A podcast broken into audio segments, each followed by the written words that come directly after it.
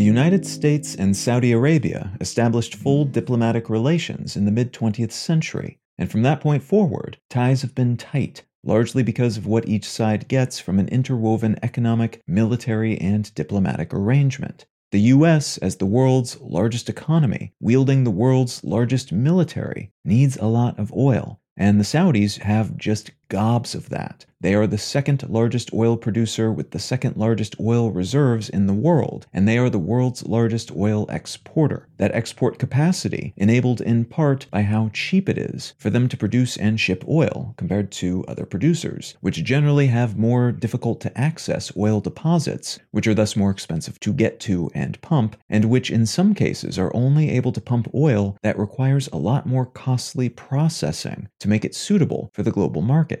The Saudis, in contrast, have easy to get, easy to process and sell oil, but they're located in a highly unstable part of the world where there are generally several wars ongoing at any given moment, the consequence of invasions or turmoil caused by internal or external forces, and they deal with near constant threats of regime change while also sharing a border with their ideological, governmental, and military arch rival, Iran. The Saudis' stockpiles of cheap and easy oil then makes them a target. And even with that resource wealth aside, they've got a lot of enemies close to home, many of whom would love to see them wiped out, even if they didn't have all those fossil fuels and all that money to steal. The dynamic here, then, is that the country with the world's largest military and massive energy resource needs provides military support, physical and threatened, and diplomatic backing for one of the world's largest purveyors of said resources, which itself is located in a highly precarious and tumultuous region,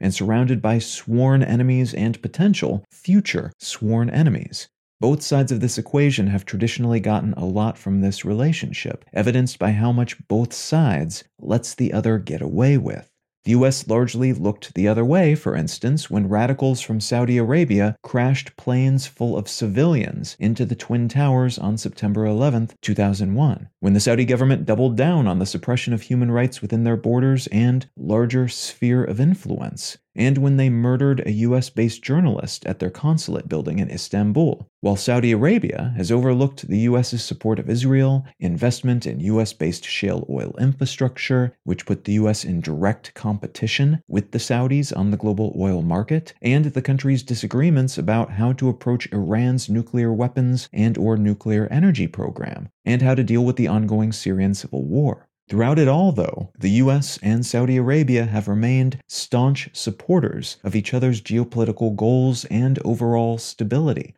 There's evidence the Saudi government has preferred more conservative American politicians, and some American leaders have been more stern about Saudi human rights abuses than others. But even with those periodic blips on the news cycle radar, the overall relationship has remained sturdy, regardless of other, even significant, global or regional political variables. What I'd like to talk about today is a new rift in this relationship and what geopolitical pivots in both countries might mean for the future of Saudi Arabia.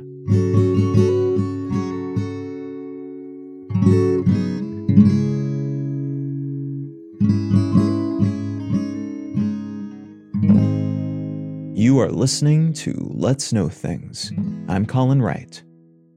The article I'd like to start with today comes from the New York Times, and it's entitled U.S. Officials Had a Secret Oil Deal with the Saudis, or so they thought. The Saudi Arabian state oil company, Saudi Aramco, beat its last net income forecast with a 39% jump in the third quarter of 2022, it also beat estimates with its reported free cash flow numbers, suggesting it has a lot more resources than expected to use for paying down debt, making investments, and paying out dividends to shareholders. That 39% jump brings its income up to $42.4 billion for the three months leading up to the last day of September. And to better establish context for that number, that's $42.4 billion compared to the previous year's third quarter income of $30.4 billion. So that's a pretty wild leap, and even higher than the $41.7 billion estimate most analysts had optimistically presented leading up to this quarter's financial divulgences.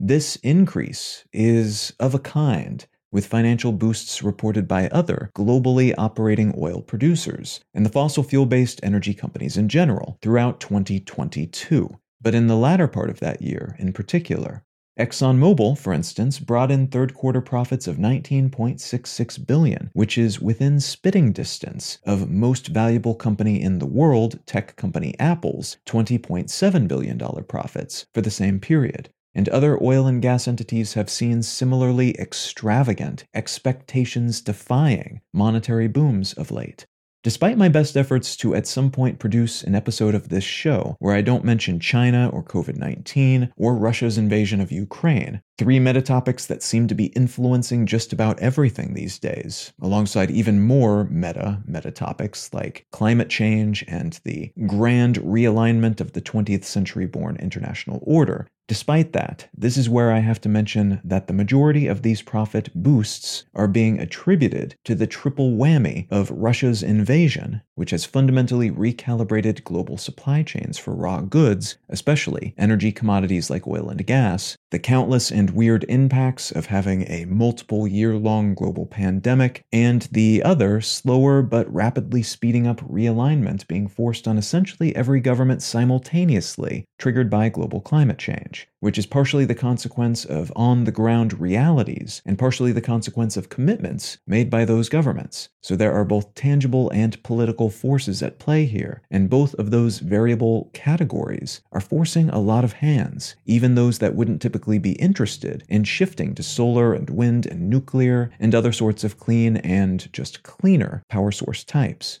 There's a dearth of oil where oil is needed then because of those variable recalibrations. And oil companies are producing on average less oil than usual because of the upsets caused by COVID, which significantly slowed manufacturing and overall consumption of energy using goods and services like travel for more than a year. And though some of those demand issues are resetting back to approximately where they were in late 2019, before everything went down, the supply side hasn't caught back up yet, so there's less supply for more demand, and consequently, the price of oil is up essentially everywhere. And the companies bringing that oil to market are profiting massively because that's how capitalism works. There are a lot of sub stories to that main energy market narrative, but the one that's important to understand for the purposes of this episode is that the Saudis make the vast majority of their country's income from oil and related products something like 80% of their export revenue, and around 40% of their total GDP is directly attributable to that industry. And that sector is looking really good for oil producers right now. So they're even more flush than usual with wealth. That means they've got more raw resources to throw around, but also that they're an even more vital geopolitical entity than they have been in recent decades. And they've already been important enough that the world's biggest economy, most powerful military, and most potent diplomatic force, the US government, has repeatedly overlooked the Saudis' human rights records, handed them billions of dollars in financial and military aid, and essentially kowtowed to their leaders, all in an effort to keep that ongoing, mutually beneficial relationship sturdy and predictable. In mid 2017, a Saudi prince named Mohammed bin Salman, often referred to as MBS, became the official crown prince of Saudi Arabia, meaning the designated successor of the country's king, and thus officially the second most important person in the country, though in many ways the most important, because at this moment the king is not as engaged with the world as the prince is. So the prince is the person doing most of the diplomatic work and negotiation and future planning for the country. MBS has been celebrated at times as he seems to have some big ideas, some big ambitions, and even at times to have been open to liberalizing the country in the sense of improving the nation's human rights related laws, especially as they relate to women, becoming more progressive in terms of democracy and related values, and essentially pivoting this part of the Middle East a little bit more toward dominant Western values, something the US and Europe and other such entities were excited to see. Eventually, though, most of that veneer of progressivism and liberalization began to fade, and though MBS maintains a reformist brand in some circles related to some issues, there have been gestures toward an increase in women's rights, for instance. He's also been at the center of numerous, at times fairly horrific scandals, including reportedly ordering the aforementioned assassination of a US based Saudi journalist who was then dismembered with hacksaws at an official government building in Turkey to remove his body after he was tortured and murdered. These issues have resulted in many, let's say, quibbles and qualms in the Western world when dealing with the Saudis, since MBS is the one running things these days, but there's still some optimism surrounding his plans, many of which are lumped together under what's been designated Saudi Vision 2030, and which are projects and plans focused on diversifying the country away from oil and a grand reinvestment of its spectacular wealth in various health, education, tourism, and eco friendly undertakings. There have been previews of this vision's components in recent years, as the country, via the prince, invested in highly leveraged, fast growing US based tech companies like Uber, at times through large investment funds like the previously well regarded, but currently not so much, SoftBank Vision Fund. But from 2016 onward, it's been a more self contained portfolio of ventures mostly, including some MBS pet projects, like the much vaunted, currently under construction smart city, The Line, which is meant to eventually be a 110 mile long, which is about 170 kilometers long, single building city that will look sci fi futuristic, will be essentially a single line of building, completely carbon neutral, sustained entirely by green energy, and which will be a fundamental component of a larger ambition called NEOM, which is a region meant to encompass 10,200 square miles, which is about 26,500 square kilometers, which will be based along the Red Sea and optimally become a vital economic zone for the country all of which sounds interesting and could be good for the country's economy and development if it's ever finished. But initial components of NEOM were meant to be finished up in 2020, and that didn't happen, which means the second round of efforts, originally scheduled to be completed in 2025, also will not be completed on time. This project is expected to cost around $500 billion, so half a trillion dollars. But because of the extension in building time, and because of how even a single building, much less a building pitched as a smart city, using all advanced tech in what's basically a coastal desert, even a single building goes over the estimated costs, so this could end up being a hugely expensive novelty that never gets finished or catches on. That's the worry amongst some potential investors and folks with a stake in it, anyway. What NEOM and the line within NEOM represent, though, whether or not they're ever finished, is an ambition to move away from the current Saudi reliance on oil, which is arguably a prudent concern as the global economy is making this same shift. Which means at some point, the Saudis will be flush with a raw material that's no longer in demand, or at the very least, at nowhere near the current demand and price level. In the meantime, though, the country is still almost entirely reliant on oil for its wealth and well being, which means any changes have to be careful changes, lest they accidentally impoverish the country by celebrating the shift away from oil before their accounting ledgers have fully or mostly made that transition which is a difficult balance to strike, similar to what we're seeing with the clean investment wings of non country international oil producing corporations like BP and Exxon and Chevron. So, that context established, flipping back around to that Times piece, US President Biden took a trip to Saudi Arabia over the summer, fist bumping the crown prince in the midst of a scandal related to those aforementioned issues that the US public has with the Saudis in general and MBS in particular right now. He made this concession, this minor kowtow, because of those aforementioned oil and broader energy industry supply related issues, which had been causing petroleum prices in the US to skyrocket around the world too, but Biden was presumably most focused on US prices at the moment. High energy prices are not good for anyone, except maybe oil producers generally, because rising energy prices of any kind contribute to inflation, which is also an ongoing issue around the world, including the US. But it's also not good for Biden personally, because high oil prices are a hot button issue for Americans, and whomever is in office when those prices go up tend to take the blame, even when they are arguably or obviously not responsible for those price increases in any way. Thus, Biden wanted to plant a seed that would hopefully help reduce inflation across the country by ensuring the Saudis pumped more oil, increasing the amount of global supply to ease the impacts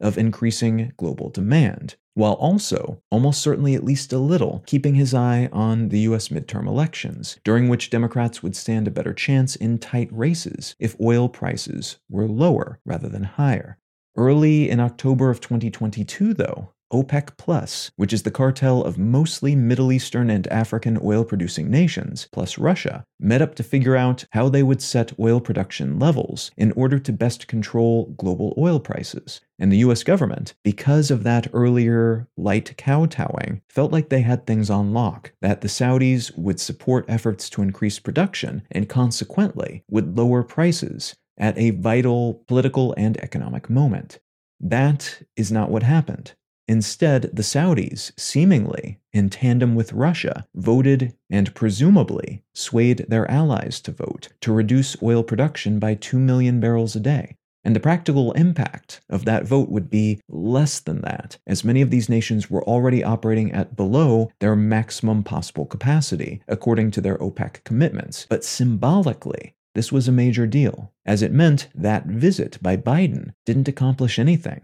and it looked like Saudi Arabia was actually acting in support of Russia and against America's interests, because the net impact of this decision would be to increase profits for major OPEC aligned oil exporters like Russia, while increasing oil prices for importers like the US, kicking up prices at the pump and maybe even keeping inflation moving upward as well. The US and the Biden administration in particular, which in their mind had lowered themselves to fist bump this journalist assassinating, woman hating prince, was pissed. The Saudis were cast as being disloyal to a country that has kept them safe, with American made advanced weaponry and billions of dollars in free money, not to mention the ever present umbrella of American military support if anyone ever messes with the Saudis. And that was not okay with the US government. Biden immediately started hard talking about the US Saudi relationship, and other people throughout the government, including folks on the other side of the aisle, began to speculate about why the US even needed Saudi Arabia anymore, especially if they weren't going to be reliable partners at vital moments like this one.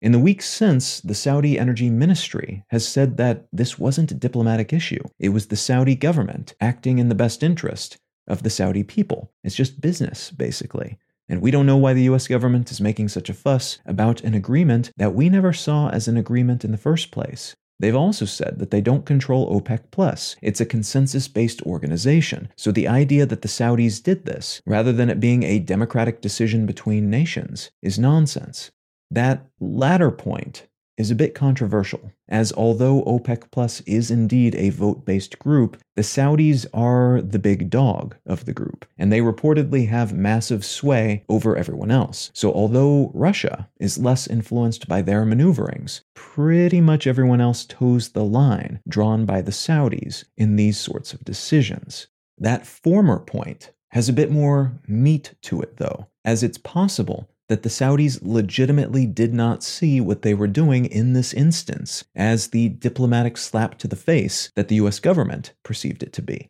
From their perspective, they were doing what would earn them the most money, which makes sense if you're a government of any kind, but especially a government trying to make such a hard pivot away from oil. If you're in charge of such a government, it makes rational sense, according to the laws of the market, to try to wring as much money from every barrel of oil possible so that you can make enough overall money from those resources to transition over to whatever comes next before that well metaphorically dries up because of that larger climate and clean energy related pivot in the relatively near future. Things have calmed down a little in the weeks since this diplomatic upset, as although the Saudis have suggested they might build closer ties with China, they've also made clear that they're still committed to their relationship with the US. The US similarly has gestured at being a bit less pissed off, Biden's energy envoy recently said, for instance, quote, While we clearly disagreed with the OPEC Plus decision in early October, we recognize the importance of continuing to work and communicate with Saudi Arabia and other producers to ensure a stable and fair global energy market. End quote. That said, there are ongoing efforts, even within Biden's close knit cluster of advisors and supporters, to truncate military and financial support to Saudi Arabia, to reassess the nature and scale of the alliance, and to either push back hard on the kingdom to punish them and force them to realign their interests so they're a better fit for the US's, or to reconsider that relationship more fundamentally, reinvesting that support in other countries, other approaches to achieving the same thing, or in something else altogether acknowledging that the world has changed and thus so has the US's priorities and needs in the Middle East. The world is moving away from oil, after all, so why continue to invest in a country whose only value to the states, in the mind of some analysts and politicians at least, is their steady stream of oil resources that then in turn support US interests? It's likely in the wake of both the practical impacts and political repercussions stateside of that OPEC plus vote that the US government will be a bit chillier toward the Saudis in the coming months, and may even make some gestures at other entities in the regions, throwing more support behind Israel, or even smaller oil entities like the UAE or Qatar, in order to make a point to the Saudis that they can be replaced. Similarly, the Saudis may well be thinking that their US shaped golden goose is looking a little long in the tooth, and it may be prudent to diversify their relationships more thoroughly to account for the splintering of the international system that we're going through right now. Rather than putting all their eggs in the US alliance basket, in other words, they might act in ways that will force the US, China, and to a lesser degree Russia to compete for their resources and support in the region a move that could further improve their fortunes, but could also put them at greater risk of facing regional struggles and even proxy conflicts instigated by the outside forces they've scorned.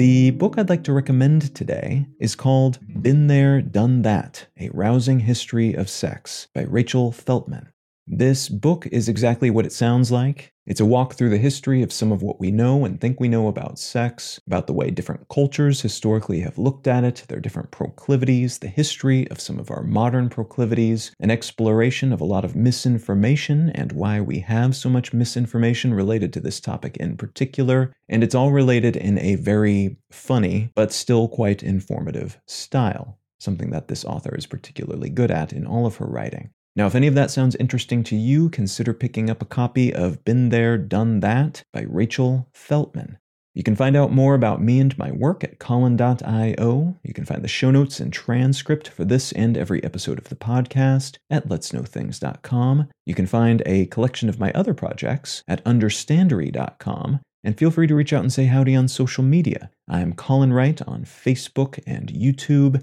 and at Colin is my name on Twitter and Instagram and a whole lot of other ones. Thank you so very much for listening. I'm Colin Wright, and I'll talk to you again next week.